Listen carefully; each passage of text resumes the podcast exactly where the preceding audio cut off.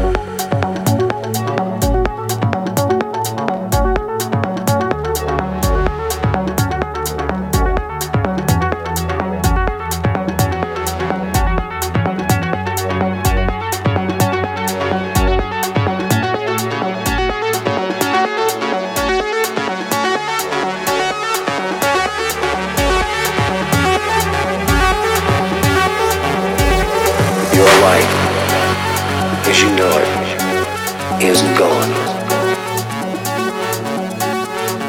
Never to return.